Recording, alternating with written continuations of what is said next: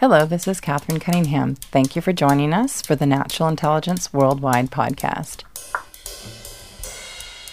In my interview with Peter Thomson, the special envoy to the UN on oceans, he begins our conversation with this sobering message from the UN Secretary General, Antonio Guterres.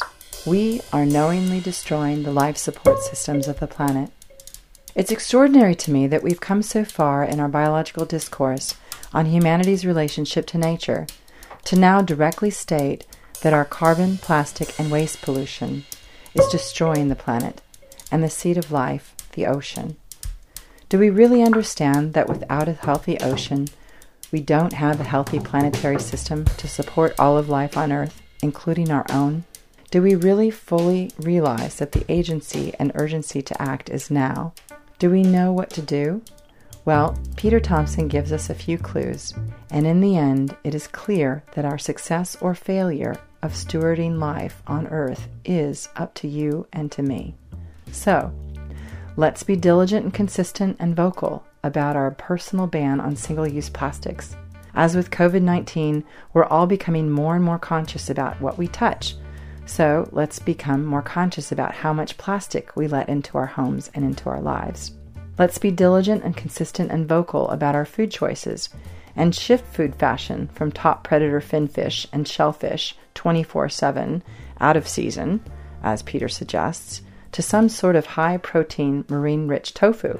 Let's be diligent and consistent and vocal about our concern for the disappearance of the coral reef ecosystem and the decimation of marine wildlife due to illegal fishing and overconsumption.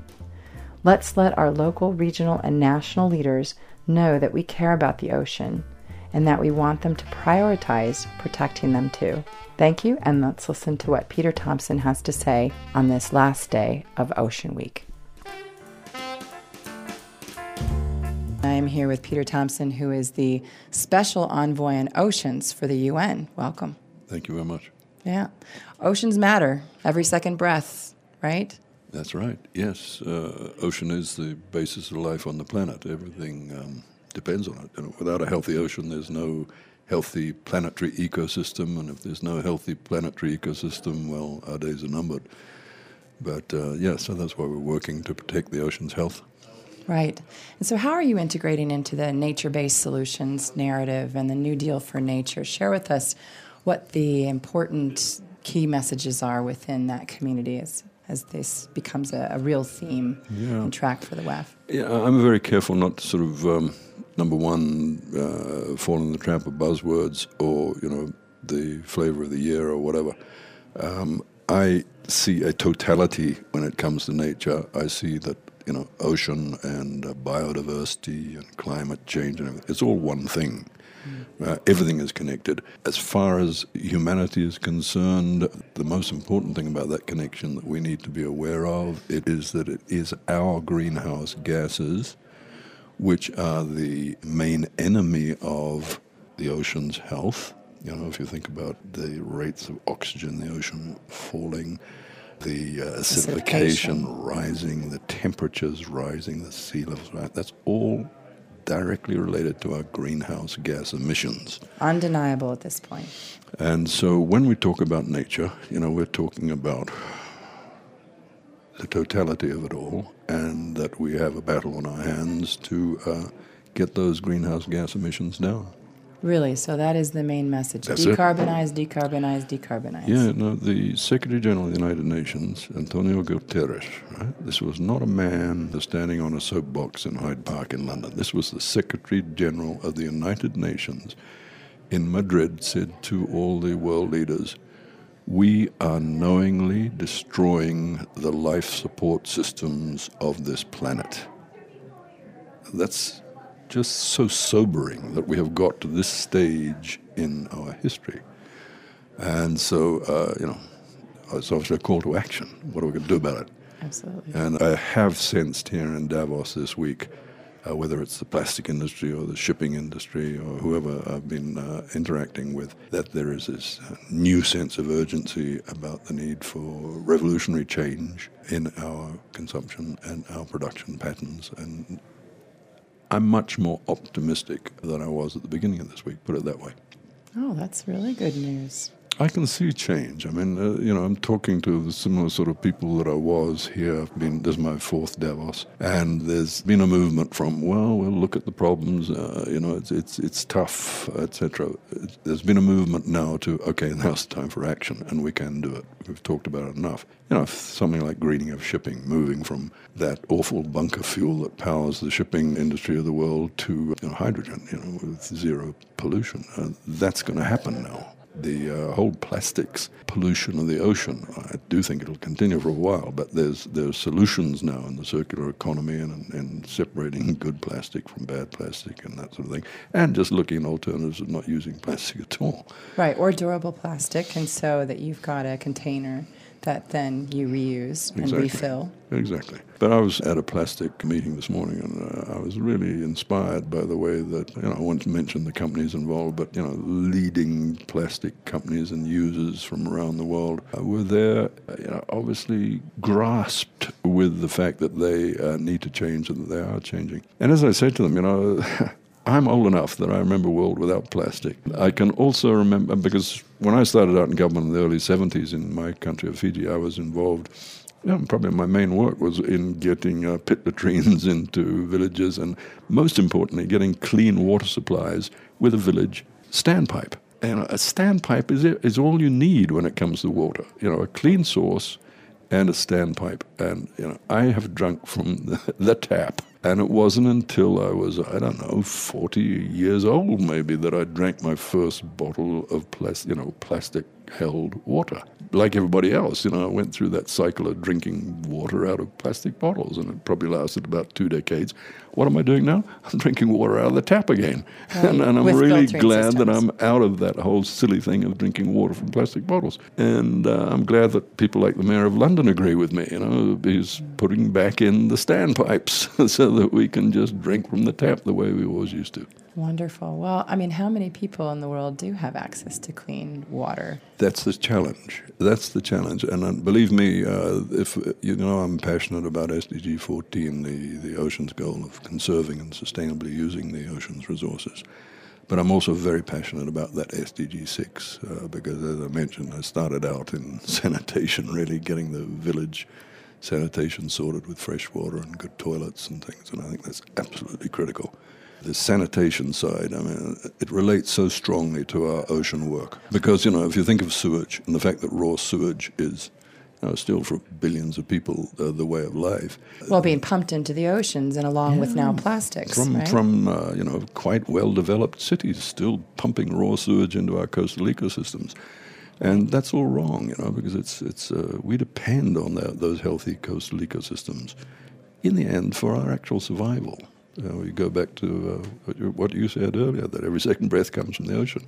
We've got to keep the ocean healthy. We can't do that if we fill it up with all our pollution. Right. Well, speaking of health, I know one of the issues that concerns our audience and certainly concerns me are these microplastics. I had a wonderful conversation with Bill McDonough about the textile industry and how microfibers and essentially every wash, eventually finds its way to the ocean outlet, and these microplastics are ubiquitous and somehow affecting the nurseries of fish. So if the first, let's say water consumption of a fish fry is with plastic, then that fish doesn't make it. And so we're really, as you were saying, we're looking at the decimation of these ecosystems. No, you're absolutely right. The plastic nanoparticles, nanofibers have permeated the fundament of the ocean, from the Arctic to the Antarctic. And what do we do? I think one of the things is that we need a bit more science on this. I met with the Director General of WHO just in passing this week, and we've agreed to meet again soon on just the question of WHO and the medical world giving us a clear picture on what it means that we are now consuming nanoparticles of plastic in our fish, in our shellfish, but in the air we're breathing as well. What does it actually mean? Because it has been shown that these nanoparticles of plastic can go through the blood-brain barrier, can go through the placenta barrier, and so on. Maybe it's not a bad thing. I can't imagine that is so, but we need the medical proof on this. And as far as I'm concerned, there's not enough work being done on the medical side about the effect of plastic on the human body. And when we know that, maybe in parallel also the effect of these microplastics on these fish or marine wildlife populations. Quite, on all of us. I mean, I see myself and the work I do as a defender of life rather than a defender of human people now. And I'm a little bit out of step with the majority of human opinion and the United Nations, but I think life is the important thing on this planet. But aren't we part of life? I think that this is really where the conservation community, you know, the sort of the next chapter is to really integrate us as humans, smart humans, Homo sapiens, into this narrative about the natural world that we live, because we're part of not just the life cycle but the phylogeny of life, and you're looking for something you want to share. Well, no, I just wanted to give you the theme of, because it's relevant to what you just said there, I want to give you the theme of what the biodiversity COP is going to be in about October. I'll find out for you. No, I do want you to be aware of this, because this is the biodiversity COP where we'll be looking at the post-2020 framework. As you know, there's been all these targets such as the 10%. Let's share with our audience. Let's involve them in this narrative. So what is it we need to protect and preserve? Natural landscapes, 30% more, and then another 30 or 25 in order to carbon offset? There were what were called the Aichi targets, because that's where the COP that set them was, but there will be new targets set at this COP in Kunming. Sorry, I'm just looking here for the theme because it's really relevant to... Well, you have a lot of events on your calendar here. You're a busy person. As an ambassador to the ocean, this is a global initiative. Here we go. The theme of the UN Biodiversity Conference, which is, as I said, going to be held in Kunming, China this year. So here's the theme, and it's the president of the conference, which in this case is China, gets to choose the theme. And the theme which they chose was ecological civilization. Nice. Building a shared future for all life on Earth. And I was really happy when I saw that, because, you know, usually it would be building a shared future for all people on Earth, right? Right. But I think they've got it right by saying for all life on Earth, because the biodiversity thing is just such a key part of this whole drive that we've now got going to try and protect nature on the planet and protect ourselves as a result. Do we feel that we're living, I call it, in a naturally intelligent way? Do you feel like more and more people are awakening to the fact that we are, you know, sort of not the only species that exists, and that all of nature exists, you know, in order to support our species? I know this is a narrative coming from the book by the Prince of Wales, who spoke earlier this week on harmony, that we have had over this industrial age, this conception of nature as being... you know, a utility, a resource. We haven't thought of it as a finite resource, but we haven't had this sense that we are actually part of this natural world and dependent, codependent, you know, on these other species in order for us to, you know, survive and thrive. Do you feel like people are really awakening to this fact that we are part of nature? Look, I hope so. There's obviously a growing awareness around the world because of climate change. You know, look at the bushfires in Australia, or look at the you know, plastic pollution in the ocean, that sort of thing. So there's that kind of awareness that people realize that we are in trouble and that we've got to fix it. So with that comes this awareness of connectivity, and, you know, it's as old as the first human philosophers looking at the stars. But, you know, look at the wisdom of Hindu religion, or, you know, Buddhism, or all the rest of the religions about the connectivity of everything. So we only have to look to the old philosophers, and it's been there forever. You know, it's coming home to us now, and you will never hear me say the words "our ocean," right? Except now. I just did. You just did. I fell into a trap. I didn't say it. This was your idea. I know. Our oceans. But, you know, we can think inclusively. But, you know, why I'm saying that? It's because, first of all, I have this big battle of you know, people talk about the oceans, and it's not plural, right? It's one ocean. So I talk about the ocean. And I think this sounds like silly semantics, but the reason that's important to me is that people have to understand there's basically one bathtub that's filling up, right? And if you talk about the oceans, you think, oh, this one's bad, but this one's good and all that. It's not. It's one ocean. So it's the ocean. And I don't ever... I'm too humble a man to say our ocean, right? The idea that the ocean, which created us, you know, belongs to us. No, it's the other way around. You know, all life belongs to the ocean. And we need to get that into our heads, I think, because there's kind of arrogance about the human species, which has got us into a lot of the trouble that we're in now. Well, no doubt we're having a planetary effect on the ocean and on, let's say, land-based ecosystems. And there was another organism at the very beginning of life that gave to us life, the cyanobacteria, who actually produced oxygen and photosynthesized first from the oceans, which actually produced life in a sense, or allowed life to thrive and diversify. And so now as we look at our actions and how we're, you know, creating carbon pollution in essence that's breaking down the system and unraveling these ecological communities,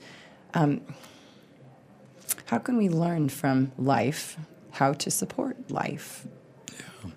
I mean, what you're saying... One of the interesting things is that each one of us, each individual one of us is supporting life. You know, we are a sort of host of bacteria.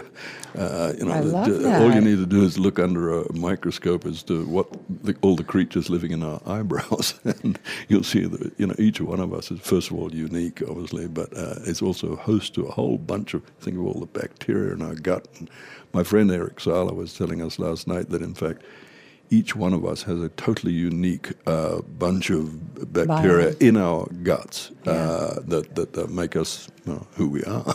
That's true. Well, actually, I say this. I've said this on a few other interviews, but I think it's just really compelling that we are, you know, as an ecosystem, we are 10,000 trillion human cells, so native to our body, but we are 100 trillion bacterial cells. Yes. And that's not even the fungi and other microorganisms that's are racing around in our body, but on our skin and, like you said, within our digestive tract and lymph system. I think that's wonderful. Isn't that amazing? It makes you really connected again with nature. It does. Yeah. And the interesting thing is, too, connectivity. So I wonder, as you were saying, we're so connected and we need to realize our connectivity. The first thing that comes to my mind is my smartphone and, you know, our connection to other people through these artificial devices. And I'm just wondering, are we learning also how to become connected more to one another? We're becoming more and more isolated, more and more, you know, living in an artificial environment. So we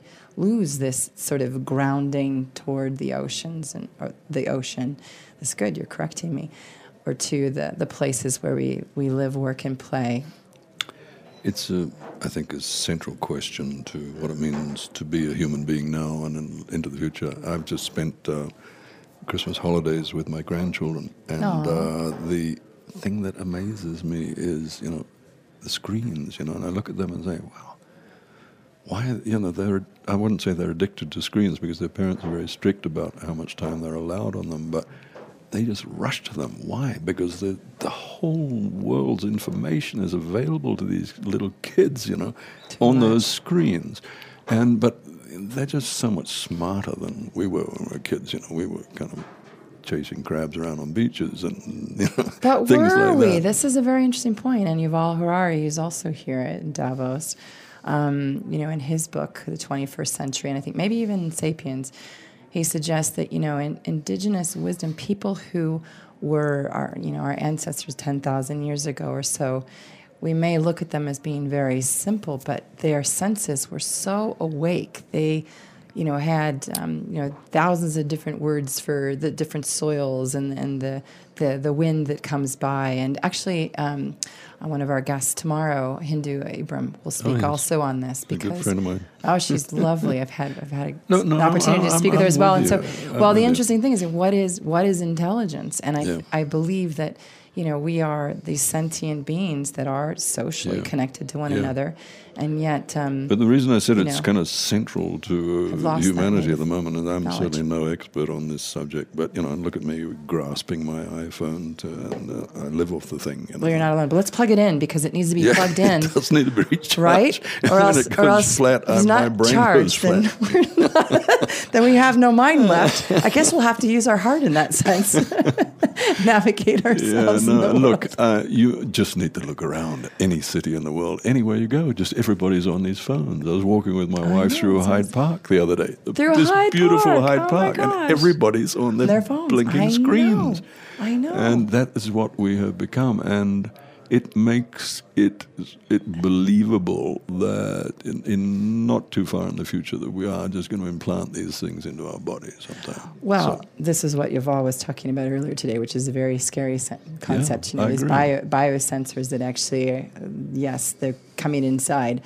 And what I'm wondering is, you know, for all the benefits of AI and machine learning, to help us make good quality decisions and to advance our society, fantastic. But, you know, I feel there needs to be this parallel narrative. I call it natural intelligence, so to artificial intelligence, natural intelligence, where we do reclaim our connectivity to the world, that we do create a sense of just time, just to sit in nature. There's another person who here was part of the 1 trillion trees initiative. The world sort of signs up to now planting 1 trillion trees, and not just planting them, but hopefully managing them over 7 generations. This was Hindu's challenge to the panel. And there was someone on the panel, I think his Guru Satur Sadhu Guru from India, who said he just actually works with people to recover their sense of self, their natura vera, by sitting them underneath the tree and just allowing them to breathe in and out and just to feel...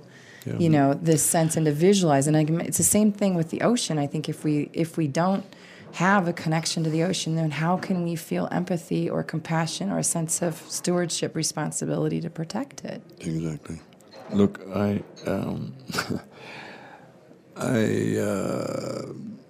as you know, come from Fiji.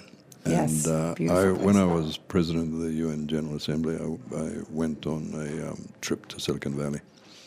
And I had dinner one night with all these guys who've invented all this incredible stuff. You know, we've got on the table here in front of us, and you know, the gaming industry, which I understand is bigger than the television industry in America now. All the inventors of all these games. We had a great dinner party. It was just like I was looking at the future. But there was 2 things I remember from that dinner in particular. One was that none of them let their kids anywhere near screens. Oh, interesting. And secondly, that they and their kids used to everybody around that table had been to Fiji for holidays and just hanging out on beaches like we used to when we were kids, chasing crabs and swimming and having a look at coral before it's all gone. So balanced lifestyles. Yeah.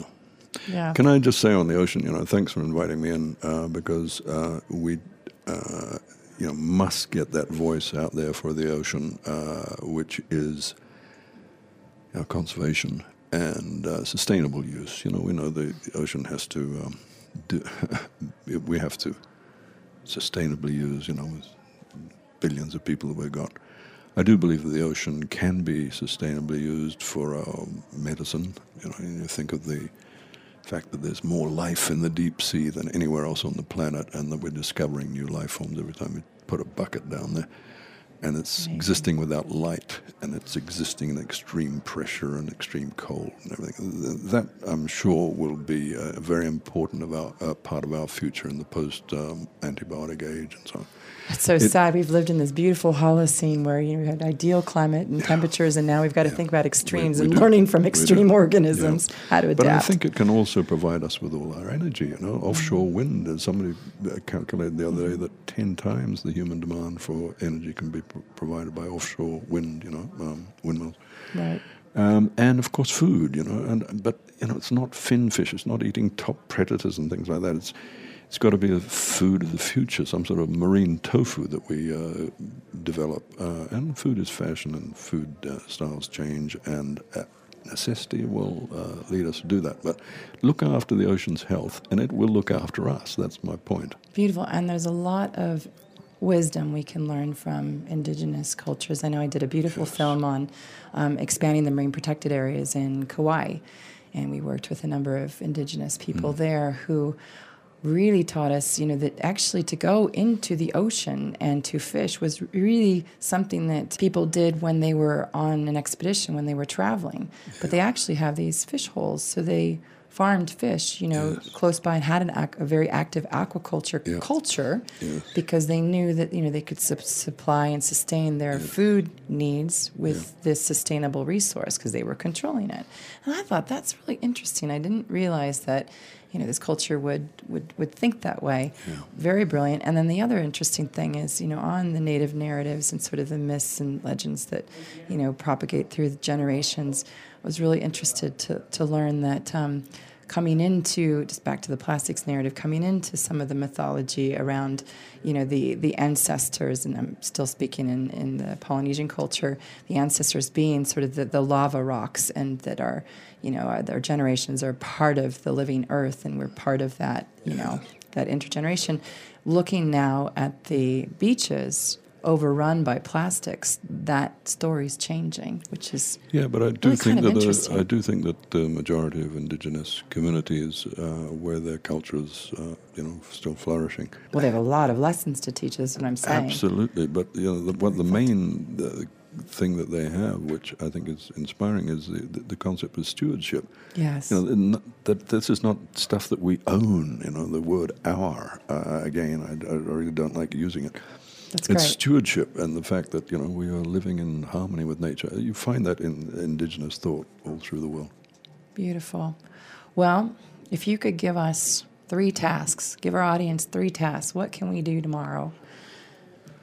Well, look, today, every individual is unique. Every individual has a role to play if they choose to be a positive force on safeguarding nature, protecting the planet. They can. It's amazing how many ministers I meet when I try and advocate for the ocean who say, oh, but our constituents aren't that interested. You know, I can only act on what our constituents ask me to do. Well, there's a challenge.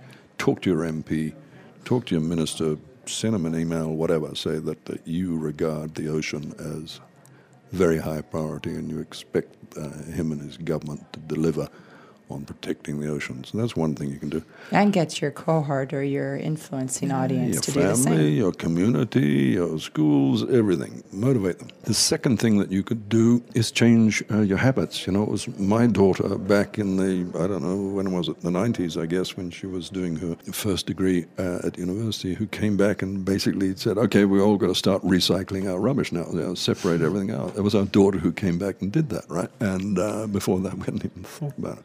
Because our city council where we were living there didn't demand it. So, yeah, as an individual within your family, you can start changing the attitudes, and then that changes to your wider family, to your village, to your community, your town. So, you know, don't be shy about pushing the right ideas, even if you're up against opposition. So all of that, you know, relates to things like diet, of course, and your consumer choices when you go down the shops. And you know, for anybody who's still using single-use plastic, you know, you don't need a government to ban single-use plastic. Right. Just don't let it anywhere near you, because it's not necessary. So those sort of things that individuals can do here. Beautiful. Well, I live in this wonderful fishing village rural community in Northern California, and I'm very proud to say that it's become a marine sanctuary. Oh, fantastic. And what's interesting is that the local fishers, they have changed the seasons in which they fish for crab, which is a traditional sort of, you know, Christmas dish, past Christmas, because the consumption was so high that it was decimating the crab population. But the community took action and decided that we were going to shift this window of time to protect the nursery of the crab. And the interesting thing is then what happened was the crab population started to really flourish, and the health of the crabs and the size of the crabs was much larger. So you get a maybe not as many crabs, but and that maybe not at Christmas, but you get, you know, a really high quality then resource, and you feel good because you're also supporting the local fisher community.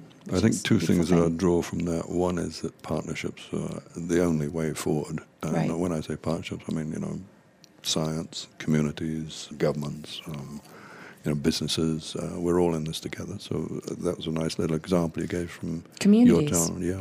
But the other thing I would draw from that is that, you know, the ocean is changing and species are changing, species are moving. So, you know, the stuff that we were used to in the past is not the future, unfortunately. And that is change that's underway. Even if we do everything right tomorrow, that change is still going to happen for the next 200 or 300 years. You know, things like ocean warming and acidification and deoxygenation. Those trends are accelerating. People need to be aware that it's not a good picture at the moment. So that's why we've all got to get involved and go out there and do our best to protect the ocean's health, because our health depends on it. Right, and adaptation is part of the story, building resilience. I'm going to have to invite Mary Robinson to join us on this nice little podcast. Thank you so much for your time. Thank you. And for your passion for the oceans. Thank you. Obvious. Thank you.